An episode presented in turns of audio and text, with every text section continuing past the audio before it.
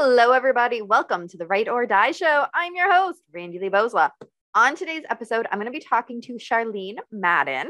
She is another lovely Canadian author um, who grew up in the same province as me. It's so exciting. She don't live here anymore, though. So know, she went to where it's cold. Anyways, hit that like and subscribe button right now. Share these episodes out. We have such an important message to share with everybody. So make sure that you're sharing them out to all of your friends and family. Um, let's spread this message. Let's try to end the stigma of mental health together. How are you? I am awesome. Thank you for having me. So, as uh, me and Charlene were just talking quickly here, I found out that she was born and raised. How far is that from here? Like two and a half, three hours ish, I think, depending on traffic and how fast you go. Um, but now she's out in, in cold, cold BC. Um, I could never live there. I like being southernly Canada. oh. So I love talking to my fellow Canadians. I love talking to everybody, but you know, special place in my heart is Canadians. Gotta stick together. No, I'm just kidding. Sort of. Um, so tell us a little bit about who you are. Yeah, well, as you said, my name is Charlene Madden. I am a speaker, motivational speaker. I am a women's empowerment coach. I am an author. I am a mom of three absolutely amazing children. And um, I am just out there living my best life right now. I'm turning 50, so I am uh, really I yeah. 50. Thank you. Yeah, so I am just um I'm just getting excited about where life is taking me right now. So it's uh, it's exciting. That is exciting. How old are the kids? Uh, my oldest daughter is going to be 29. Then I have a 25 year old and a 22 year old. So, oh my, uh, freedom. Yeah, right exactly. Now, so. No mm-hmm. wonder mm-hmm. you're you're a proud mom. Because I mean, not that I don't love my kids, but they're pains in my butt. yeah. Um, all right. So, as everybody knows, of course, we're going to be talking about some mental health. So, Charlene, you tell us your story from wherever the beginning most makes sense for you. Yeah, my story really starts when I was young. Um, I was born in uh, a city called Owen Sound, Ontario. And oh, uh, it's real cold there. Yep. And I grew up in a small town just north, uh, south of that. And um, my early childhood was not great. And I think far too many people can resonate with it. I came from a broken home. My parents mm. had uh, divorced. My father was a really severe, violent alcoholic and at three and a half, I went to go live with my grandparents. And my grandmother was an absolutely amazing woman, super strong. I thought she was really far ahead for her time. I mean, she believed that women should get a good education, uh, get a good job, not depend on men. And she really drilled those lessons into our heads. Nice. And, um, and my grandfather, unfortunately, was a pedophile. so at three and a half, I started experiencing, along with my sister, uh, sexual abuse at his hands. And that went on for probably nine years, nine and a half years before everything came out. So it was oh, almost a decade long of abuse. So I'm just trying to wrap my head around being taken away from parents because they're not very good and put with an amazing person, except actually super horrible situation. Mm-hmm. Did yeah, your was, grandmother know? Um, that's a great question that I don't know the answer to because my grandmother has passed on at this time. Do and maybe it's she, better to not know. Yeah, I mean, I think she may have had uh, an inkling of something going on. Mm-hmm. Um, but uh, you know, as part of my healing process, and accepting grace into my life, I understood that everybody involved in this situation was doing the best they could with the tools that they had at the time. Yes. So that's uh that's part of my forgiveness cycle that I went through. It's like whether she knew or not really doesn't it doesn't affect anything for me. So it's true. Yeah. Um, so something I always say when people talk about forgiveness uh, is that forgiveness is not about saying that what the person did to you is okay because it is never okay to do what your grandfather did. However, forgiveness is saying, I'm not letting that define me anymore. I am not letting that have power over me anymore. You know what? You were you, but you have no bearing in my life anymore. Peace out. Absolutely. I, I say it's like holding on to that is, and I've heard the analogy lots, it's drinking poison and expecting the other person to die, right? Because it, it impacts your life.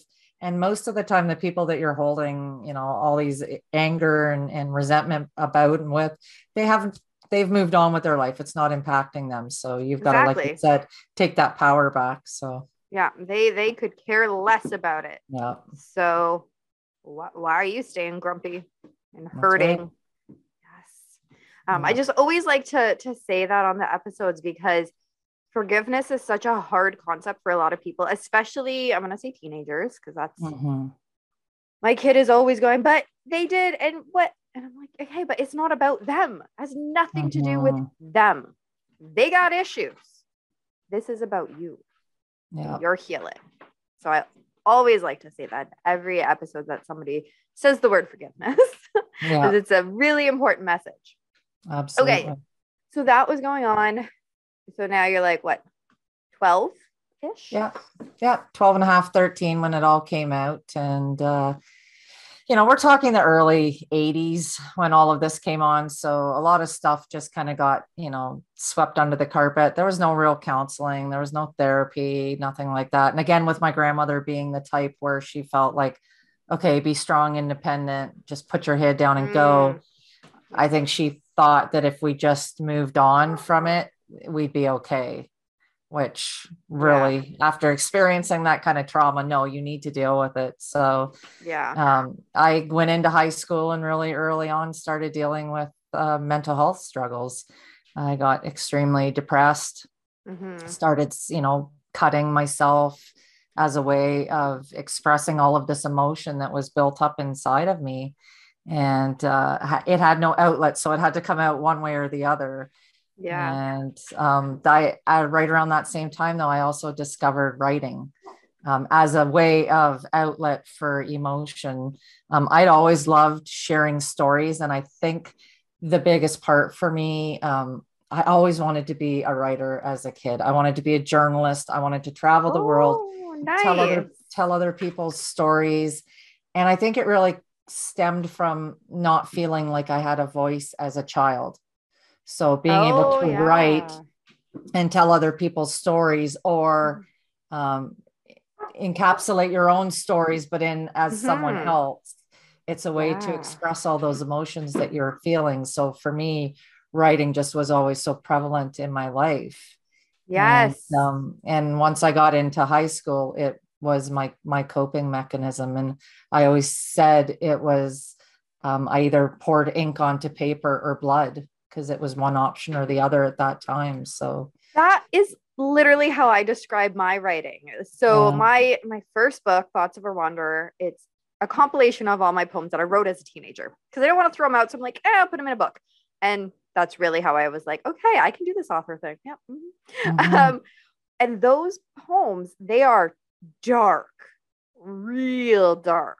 They literally talk about cutting, killing myself, um, what it would be like to not be here anymore, drowning, dropping out and from this, like going into a deep dark pit.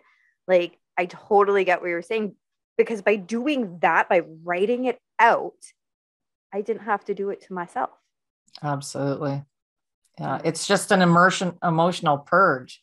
Yeah. Right? At the time, you're just getting it, you know, dumping just word dumping is amazing sometimes. So and that was the mm-hmm. same for me. It was all it was mostly poetry. But of course you know, you're you're you write that kind of stuff though and especially in high school and i don't know about you but it really drew attention when i was in school. Um i hid it. People didn't like it wasn't mm-hmm. stuff that i would ever hand in to the teachers. Well i shouldn't say never. I did write the story about a horse. So the whole assignment was an imagery assignment. You had to find a picture and then write an imagery thing about it. So I found a picture of a horse because I love horses. But the whole story was actually about how this horse was going on to death. Mm. Um, I think because it matched the assignment and the picture and everything, I didn't get called out. Mm. But um, I probably maybe should. yeah, for me, I mean, I, I submitted because that was all I was doing for writing. Anytime I had a chance, I was, it was all poetry that I wanted to write and, and short Mhm. stories. And of course, they were all characters who were, like you were saying, that are either suicidal, depressed, in Yeah. dark spaces. So for me, it ended up getting me yanked into um, guidance counselor's office and, and meeting with a school psychologist. Which maybe was uh, a good thing. Yeah, Maybe? well, uh, not per- not really because it was a you know again it just echoed the the lack of follow up care that I experienced because it was Were you in Ontario for high school? yes Mm, yeah, I don't think it's changed much. yeah and it was just a you know four hours of doing questionnaires and quizzes and talking and then it was like okay we're diagnosing you as manic depressive bipolar and I basically have a great day if you need help come talk to us Yep, hasn't and it was changed at all. yeah and i was like the last thing i want to do is talk about any of this stuff that i'm experiencing i just Yeah. want to pretend it didn't happen so Yeah. so that's kind Thanks of for what i did it up. Thanks, guys. yeah exactly well thanks for labeling me again because i don't have enough already right, Right, yeah. so Yeah, it has Yeah. not changed at all here. Yeah. Um, all they do is talk to you a little bit and then give you a diagnosis and go, okay, see ya. We're not actually going to help you try and feel better or fix the problem, but now you have a word. yeah Like a, a and word. for me it was help. it was the don't worry you're going to be okay like i mean i heard that from a social worker when the abuse came out and then i heard it from the school psychologist and i was like i really wish adults would quit telling me what okay that i'm going to be okay because number one i don't even know what that looks like right. I, i've never felt i've never felt okay so how do i know what okay is Yeah. so That's such a good point, actually, because like that is what they say. And when I in in my one book, I said write a letter to your younger self, and I did. I did three stages in my life, and most of the messages were it's going to be okay mhm. because it's really hard to explain how it's going to be okay. But if I was to look back at my younger self, I can say confidently, you will be okay. Life is Mhm. going to get better. I can't explain how or why, but like it's going to happen. But it wasn't an easy process at all. There, there was a lot of therapy, there was a lot of darkness, there was medications, there was, you know, it was a really lifelong process that I'm still going through Mhm. but at least like in my book as a letter to myself so like i understand myself when it's other people telling you who don't understand and you haven't lived a life where you can understand that you can come out the other end like as a teenager you could not possibly tell me things were going to be okay right because if you've never known like you said if you've never known what okay is what the hell does that mean yeah it means nothing it's words Yeah. Yeah. And that's the thing. I don't think unless you've experienced it as well. Like I remember um, I was in my 40s when I was sitting in a room with a, a psych- psychiatrist and, you know, going, okay, I know why I messed up. I know, like, I have looked at my life. I understand what's gotten me here. How do I get better? mm-hmm. right and just being you know the type of person that's like give me a list of things to do i want to do this this this this so i can get better yeah and having her and, and saying so what did you do like what did you do to deal with your mental health struggles and having her eyes glaze over and look at me and go well charlene i've never experienced mental health struggles and you sit there and you go then how can you possibly tell me that you number one understand what i'm going through and what i'm experiencing because unless you've been there you can't understand 100% you can go okay you know you can have Mhm. compassion for what someone's Yeah. going through but you can't understand it 100% unless you've experienced it Exactly. Yeah. Yeah. And it, it's not to say that she wouldn't have good tools to give you, absolutely yeah right? Like they they have good tools, whether or not they've experienced it. But yeah, saying I get it, you don't. You don't. yeah Okay, so I want to go back a little bit to cutting because I know there's some people who watch the show that that's a really hard thing that they're struggling with. Mhm. And so I know that you said that um, writing helped you to be able to maybe like release that energy in a different, more productive and positive way. But what led you to cutting or why did you really start? I know it's a hard one. It's a hard question.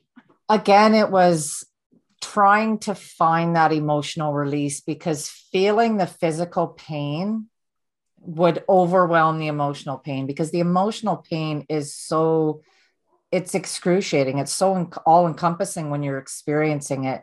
And you know by cutting i was able to like take the focus off of that emotional pain and have it you know feel it in my body rather than just completely like because you feel like your heart your soul everything is in so much pain that being able to cut was able to draw it's almost like you draw your attention away from what's going on emotionally. So it's like when people say oh i stubbed my toe. Ow. Okay let me hit you on the other foot then you won't feel it, it exactly. Exactly. Yeah. So yeah. how did, did people know that you were cutting or yeah. were you pretty good at hiding it? Yeah. Yeah. How'd you no, hide it? was, i made sure i cut in locations that no one would see but me you know so yep. upper thighs, hips, uh, ch- uh, lower chest like wherever I could do it where no one would see. I was also a real, I was a tomboy.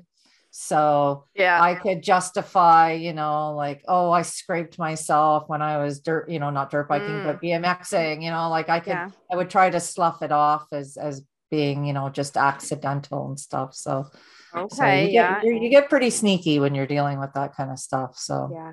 So from somebody who is friends with a person who is cutting, but they don't know it, what kind of signs might they be able to look out for?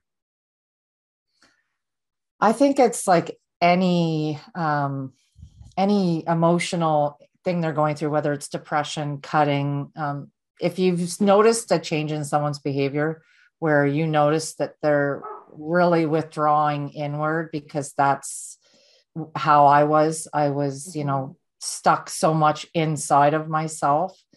Um, so yeah, watching to see people, you know, the standards that they say showing less interest in the things that that they used to be interested in. Um, but just being, you know, aware of if you see them on a summer day and they're wearing a long sleeve shirt and you ask them, Hey, do you want to borrow a t-shirt? And they say no.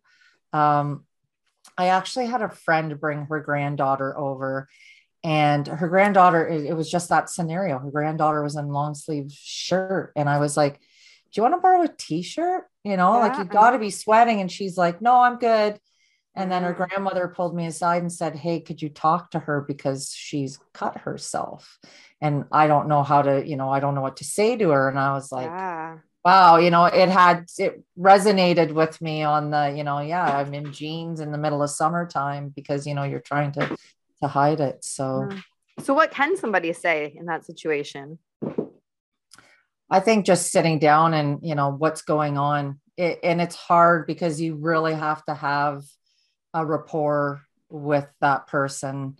Um, you know, mm-hmm. if you're mm-hmm. just if you don't have that relationship built, they, there's got to be a sense of of trust and knowledge that you know it's safe for them to talk to and some sometimes sometimes that means that you know if you have that conversation you can't go run and you know say something to you know a parent if it's not your own child but um, of course if you're fearing for their lives you have to say something oh, yeah. but, but um, being able to build that rapport and that sense of trust and again if you've experienced it sharing and being open about your experiences which i find as a parent um, sometimes we want to hide the darkness that we've gone through as mm-hmm. as a parent. We want to shield them and protect them from all the bad things that are going on in life but yeah. we need to be honest because we don't know the struggles that our kids are going through.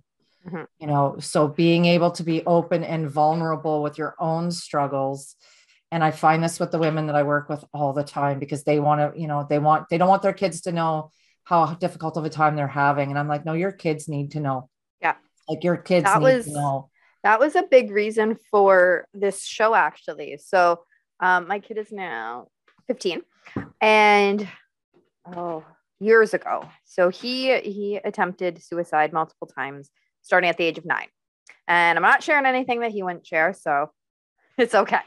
Mm-hmm. um, because he has learned from me and my example that we need to speak up about it or else we can't get help for ourselves and we can't help other people. So the one day we were sitting, it, it was really late at night. And he was just, he was crying and crying, saying, Why do I feel this way? Why do I want to die? I should just die. And up until that point, I had tried to hide my own issues or past and whatnot. Just like what you were saying, right? As parents, I don't Mhm. want them to know that stuff. It's none of their business. Mhm. And to an extent, that's true. Like, I'm not going to tell him absolutely everything that happened because it's none of his business. But what is his business is knowing that it's okay to not be okay, knowing that it's okay to be depressed, to feel like you want to die, but continue to live, yeah. knowing that it's okay to talk about it and get help and reach out, knowing that you don't have to hide it. That Mhm. moment in time is forever etched in my head. Um, because I remember sitting on the couch. I remember that the freezer was in this spot. It's moved over there now. Like the, the lights were off except for one. And I just I felt like a horrible parent. And I was like, I haven't made it clear that it's okay to be different. I haven't made it clear that we all struggle and sometimes life really freaking sucks yeah. but we can ask for help and it's okay to do that. And I was like, how have I failed in that way? This is not okay. so that's when I really started um, talking about it more and wanting to to be more open so that he understood. And from that, from that example, he is much more open and he is trying, he tells other people, you know, um, his story a little bit, and especially around panic attacks. He's really really likes talking about panic attacks because people just don't understand them. And Yeah. personally, I don't either. I've never had a panic attack, but I've seen him have them multiple times. And I'm like, damn, okay. Like, this is whew, all right. Yeah. Um, so yeah, that, that is so important that we make sure that they are in an environment where they feel safe enough to talk to us. Absolutely. And we share as much as is you're comfortable with, right? Like never ever share something when you're not comfortable, when you're not ready, because we're all in a different process in our healing journey. Like I would never tell somebody, "Hey, you got to tell everything right this moment." Like no, no, no, right? You you have to be ready for that. Yeah. And it's okay if you're not, and it's okay if you want to share lots. Like everybody's different, but got to make everybody feel safe enough to be okay to open up when they're ready. Absolutely. Yeah. And like you said, it's a we we hold so much stigma around it, right? Especially, you know, and we emotionally and mentally feel isolated when we're experiencing this. Mhm. So to have that connection with someone else that actually can say, "Hey, I understand what you're ex- like I understand what you're going through." Yeah. You know, even if it's not the exact same 100%, you know, maybe someone hasn't experienced the trauma I have, but Yeah. you know, being able to have someone who sits down with me and says, hey i struggled too you know and and like what you said about not having to be okay i love that and that's the one thing like i will preach till my dying day is like we have this perception especially as women that we have to have it all together that we have to be okay all the time and it's like Yep. it's okay to not be okay and we have to embrace that so Exactly. So, how did you stop cutting? i started drinking Oh no! So we go from one bad coping. yeah oh yeah it was another uh, bad coping strategy. yeah absolutely. It was it was just moving from one bad coping strategy to the next. And i mean and i even cut into my 40s like i mean i had you know i had when i was kind of hitting my rock bottom where i was extremely suicidal in my 40s um, it was you know a situation where it was one or the other option. It was either i was going to end my life or i was going to cut because it was I needed to purge all that that pain. So Mhm. it uh, and just being able to now, um, you know, over the last five years, really dig in and do do the work to understand that yes, there's better coping skills to it. Mhm. And now it's to the point where if I'm ever feeling that urge, I just go book a tattoo appointment. there you go. There you go. Yep. I know. I got one. Got my first one when I was 17. I'm like, that's it. I'm good. Never need another one. Now I have five, which I know is not a lot compared to some people, but it was a lot for me who uh, for a long time said I would never get one of those. yeah, I, am at 20.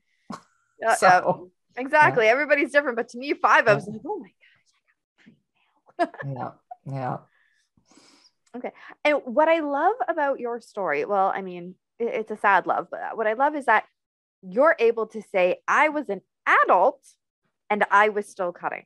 Because mm-hmm. when we think of cutting as a society as a whole, I think um, this is an assumption. I think that we think about teenagers, only Absolutely. ever teenagers. Teenagers are the only ones that cut. Yeah. And that's not true. Teenagers are the ones we hear about. Mm-hmm. But if you cut as a teenager, that is a coping strategy that you have become accustomed to. And therefore, why would it end when you're an adult if you have yet to deal with the trauma and Absolutely. find better coping strategies? Yeah. So, how did you hide that from your kids and those around Again, you? it's it's you become um, what I find with mental illness and when you're suffering is that you you get really good at hiding um, mm-hmm. whether it's wearing a mask that no one knows what you're going through or you know again like my cutting was always in locations where no one was ever going to see because at the time um, i had just actually had an ex-partner who i'd been 13 and a half years in a relationship that was um, a violent relationship domestic mm. violence and um, he we had separated and then two and a half months later he committed suicide so i was again dealing with all these emotions. So i didn't have anybody around that i had to really worry about other than my my teenager kids. And at that point they were in their own you know yeah. stuff anyway. So but uh, you get really good at, at hiding things. That's why you got to be super present with the people that you're with so that you can really you know see them for what they're experiencing. So yeah all right. So when did you finally find some positive coping strat- strategies? It was, um, I was actually two days away from ending my life. I um, had set a date. Uh, this was shortly after my ex partner had committed suicide. It was, I was about six months after that, um, maybe eight months. I had just kind of reached my breaking point where I was emotionally, I couldn't deal with it. And my depression was so bad that I decided I was going to end it. And then I got invited to go to a woman's workshop that I didn't want to go to well, at of course all. Not. Um, and it was the weekend before I was ending my life on Monday because everybody knows Mondays suck. So what better day to end your life than a Monday yeah. in my mind? Um, and the workshop was the Saturday, Sunday prior. And uh, I went to this workshop as a favor to a friend of mine because okay. she said she wanted to go but didn't want to go alone. And of course, my priority had always been other people. So I was like, mm-hmm. okay, I'll go with you. Yeah. And um, and I heard three stories that Saturday afternoon that absolutely changed my life. It not just changed my life, they saved my life. And um, it was that afternoon that I made a decision that I was going to live that wow. I was in it for for whatever it was life was going to bring for me. Mm-hmm. Suicide was was off the table and it was just the experience of hearing other people who were going through what I was going through who who had gone through what I had was going through, I should say. Yeah. And um and again feeling that connection and not feeling alone and understanding in that moment that maybe there was a greater purpose to everything I had experienced. And that was mm. to share it in hopes of, of giving hope to someone else. So yes. my new coping mechanism just became throwing myself into doing the healing work, like getting really um, getting radically honest with myself, which is what I, Ooh, I like clients, that. Yeah, my clients, when they walk in, I'm like, hey, they all know it's a radical honesty zone. It's like there's no bullshit with me. It's like, let's I get like clear, it. Own own your stuff. I mean, we mm-hmm. we can't keep pointing fingers at everybody else. So self responsibility, self acceptance. Yeah. And uh self, yeah, self honesty. I self- love that. Yeah. Yeah. That's that's pretty amazing. And to think that if it wasn't for your friend needing somebody to go with, it would have ended very differently. Mm-hmm. Yeah, I showed up to that workshop with my hunting rifle in the back seat of my car. Oh shit! Yeah. Wow. It was, you know, I just was in my mind. I had two days to get through and it fit because I thought this is perfect. I can just go in here, pretend that I'm okay. No one will suspect anything. Yeah, because So none of them it- really know fit you that much. pattern of, you know, pretending like I was okay. So That's Yeah. that's very close, very close call. mhm. So thank you to that friend who needed Mhm. somebody to go with, and thank you for those for those ladies that were sharing their story. And that's again another reason that this show is so important because somebody somewhere is going to hear your story and go, okay, I'm gonna I'm gonna put this down. I'm, I'm gonna go be radically honest with myself now. Mhm. Wow. Um, all right. So what um what's some of your favorite coping strategies, positive coping strategies? Um, I love just I love journaling. You know, again, writing is is a great way to just um, brain dump. You know, because we get so stuck in our heads, and it's the the thoughts and the messages that's churning around there, which is most of the time is just bull. Um, being able to just purge it and dump it out and put it on paper, and not you know a lot of the times when I started doing it you know, because I'd every morning I'd write for five minutes and just dump out all the thoughts that I had about the previous day and the upcoming day. And then I wouldn't read it. I would never go back and read it because I found Mhm. that when I went back and read it, I was judging it. Right. Because Ah, I you know, yes, we yes. get so judgy with ourselves. So it's like I just started to to not for the first, you know, month just write and not go back and read it. And then I started to go back and read it and started looking for the patterns because that you start to see patterns of what reoccurring thoughts that you're having and then Yes. once you see the, that pattern that's where you know you need to spend the time doing the work Mhm. so if you're you know feeling if you're dealing with some self-esteem stuff it's like okay so what can i do where you know what work can i do to to work on that to build up that area so and i have goats so for me they're like emotional support animals so oh my goodness. I love to come home. I love to surround myself with animals and you know, Mhm. and that's uh so find find one thing that you you enjoy doing in your day and make sure that you do that every day. Yeah. Find something you enjoy. So Oh, I love that. All right. So what have you written? It's, it's got to be good, I think, because your story is good. So it's well, that's funny because um when I went to that workshop um that saved my life, I made a decision to I kind of did what you did. I took that poetry that I had written and I thought, I'm going to publish that because I, I realized how much I had let fear control my life. Yep. And I was so worried about people judging me through my writing because, you know, it was me in complete dysfunction, most of that writing. And I thought, you know what? Pouring myself out on these pages and putting myself out there so raw, like with my chest ripped open, it's like, this is me. And if I'm going to be me in the real world, I've got to put myself out there. So I self published that book of poetry. And um, I've got a couple kids' books that I've written that I'm just working with an illustrator on now. And I'm working right now on my um, my memoir, my my uh, my book about my life story. So that's the one Yes. and it my um my phone number growing up in the little town I grew up in in Durham was 369-2022. So I was like, what better year to publish my memoir and tell my story about where I came from, where I am than 2022. So that's my goal is to have that uh, is to have that book out this year. I so love it. That's so cool. So where do people pick up uh, the poetry and the kids' books? kids books I'm Oh, wait, you're to- still illustrating. Still, yeah, I'm still waiting on the the final stuff from the illustrator. So those will be on Amazon.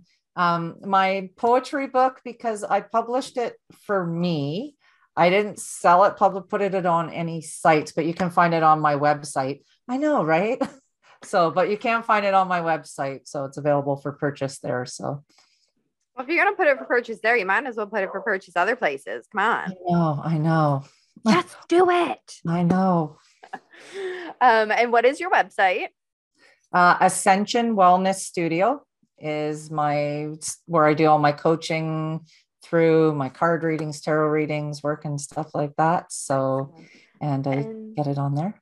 Wonderful. And where else do people follow you? Uh, of course, on Facebook. That's my, I'm old, so that's my standard, my go to. So, uh, Charlene Madden, speaker and author on Facebook.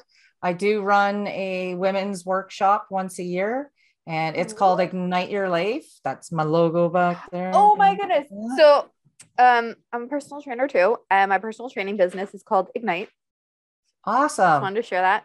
Nice. I love I love Is the it- word have you got a phoenix? Because that's you know that's me. It's the phoenix. No, it's it's a burning dun- a dumbbell or kettlebell. Sorry, burning kettlebell. awesome. Yeah. so, so yeah so follow follow my workshop on facebook ignite your life bc and uh, touch touch base and i always like to throw a message out whenever i'm doing a podcast that um, if anybody's feeling in a really dark spot and you're feeling super alone like you don't have anybody to talk to or anybody that'll understand what you're going through please message me on facebook um, i am available 24 hours a day seven days a week to sit with you virtually um, yeah because i don't want anyone to feel alone like i did so Yeah. please reach out if you just need someone to talk to i'm there so Perfect. And we're going to stick the link so that you can check out Charlene's stuff in the description below. Um, and uh, thank you so much for coming on, sharing your story with us. Um, and I'm so glad that you're where you're at today because you're pretty amazing. thank you and thanks for having me thanks for doing the platform it's awesome Yes, you're welcome. Awesome conversation. Again, hit up her links down in the description below. Give her some love, follow her. She's got some pretty cool stuff coming out. I look forward to that memoir coming out, especially since I have a little snippet of your life, but I'm sure there's so much more that's going to go into that book. So much more. If you want to support the channel, check out our merch store. 10% of the proceeds goes back to the Canadian Mental Health Association. And remember, the only way to end the stigma of mental health is to speak openly and honestly